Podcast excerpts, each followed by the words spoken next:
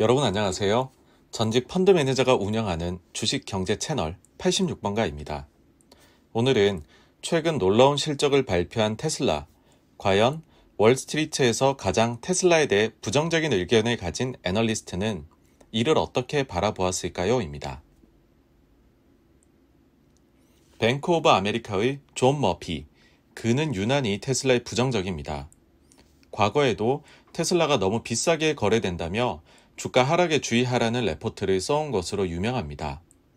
여전히 목표 주가가 800달러로 애널리스트 추정치 최하단에 위치합니다. 놀라운 것은 그나마 이번 실적 서프라이즈로 무려 300달러나 올린 목표 주가가 그 정도 수준에 불과하다는 점입니다. 그렇습니다. 그전 목표 주가는 500달러에 불과했습니다.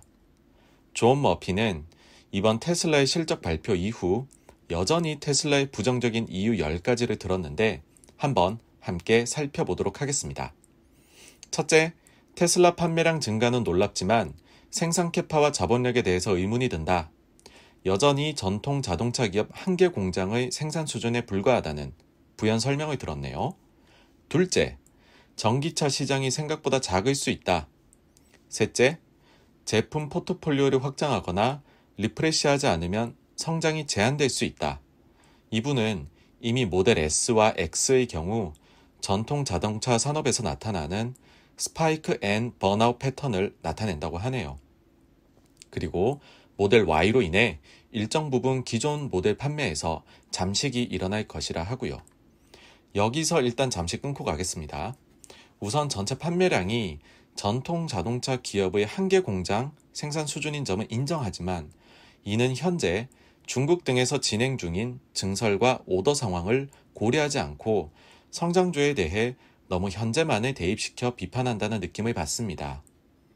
전기차 시장에 대해서는 사실 어떻게 예측하느냐에 따라 다른 부분인 것 같아서 패스하고 싶은데 이런 말은 덧붙이고 싶습니다. 지금보다 5년 뒤에 테슬라가 엄청난 성장을 이뤄서 연간 250만 대를 생산하게 되더라도 여전히 전체 자동차 시장의 3% 정도의 시장 점유율만 차지한다는 점입니다. 여전히 매우 니치 마켓 플레이어인데 시장 전체를 끌고 들어와서 무엇라 하는 건 좀 심한 것 같습니다. 그리고 모델의 다양성을 이야기하는데 사실 지금 글로벌 베스트 셀링 카 순위를 보시면 하나의 모델이 연간 100만 대도 팔립니다. 굳이 너무 다양하게 만들 필요가 있을까 싶네요. 다음으로 넘어가 보겠습니다. 넷째, 수익성과 현금 흐름의 지속성에 대한 여전한 의문. 다섯째, 팡 기업들과는 다르게 테슬라는 자본 집약적이다. 판매를 늘리기 위해 대규모 투자를 통해 공장을 지어야 하고 매출이 커질수록 수익성 증가가 나타나는 규모의 경제 효과가 여타 팡 기업들에 비해 약하다고 합니다. 여섯째, 테슬라는 여전히 자본 조달이 필요하다. 일곱째, 현재 자본 조달 비용은 주가가 높아서 무시할만 하지만 일시적 이득에 불과할 것. 여덟째, 주가가 오르면서 채권 투자자들이 밴드웨건 효과를 기대했다. 하지만 실상은 테슬라 채권 가격은 19년 6월까지만 해도 거의 금융 압박에 처한 기업의 가격에 거래되었다. 자, 여기서 또 끊고 가겠습니다. 결국 자본 조달이 계속 필요해 보이는데 할 수 있느냐는 말입니다. 일단은 현금 흐름이 지속적으로 플러스를 기록하고 있다는 점을 좀 간과하는 것 같습니다. 특히나 개선되는 추세를 나타내고 있는데 이러한 모습이 유지된다면 증자는 거의 불필요할 수도 있어 보입니다. 그리고 마치 잠시 주가가 높아서 자본 조달이 용이할 거라는 식의 비아냥이 있는데 펀더멘탈이 좋아져서 재무제표가 튼튼해지고 현금 흐름만 좋다면 주가는 부채 조달과 거의 무관합니다. 너무 주가 탓만 하는 것 같아 보입니다. 팡과 같은 플랫폼 기업 대비해서 여전히 테슬라의 현재 모습은 제조 기반으로 자본 집약적입니다. 하지만 제 첫 영상에서도 말씀드렸듯이 만약 자율주행이 현실화된다면 테슬라도 플랫폼 기업으로 변모하게 됩니다. 존 머피의 보고서에서 자율주행은 언급을 안 했던데 사실 미래는 여기에 있는 것이지요. 아홉째, 창의적인 회계와 프레젠테이션은 일시적으로는 도움이 된다. 회계가 기술적으로 문제가 있는 것은 아니지만 향후 분명히 주요 위험 요인이 될 것이라고 하네요. 아마도 2018년과 19년에 바꾼 회계 기준을 문제 삼는 듯 합니다. 다음은 2018년 5월에 나온 기사인데요. 회계 기준 변경으로 1분기 자동차 판매 매출액이 약 3억 달러 증가했다는 내용입니다. 작년 3월에 나온 기사가 아래에 있는데 보시면 테슬라가 회계 기준을 변경해서 장부상으론 더 좋아 보일 것이라는 내용입니다. 과연 어떤 내용일지 들여다보겠습니다. 미국은 회계 변경 발생 시 이유와 그에 따른 전후 변화 효과를 상세하게 기술해서 매우 좋습니다. 이런 점은 우리도 본받았으면 합니다. 먼저 18년 1분기에 발생한 회계 변화는 매출액 인식에 대한 부분입니다. 테슬라의 경우 2016년에 종료한 리세일 밸류 개런티 프로그램 관련 계상되어 있던 부채를 일시에 매출액으로 인식하게 되었습니다. 그 효과는 거의 3억 달러의 매출 상승이 맞긴 합니다.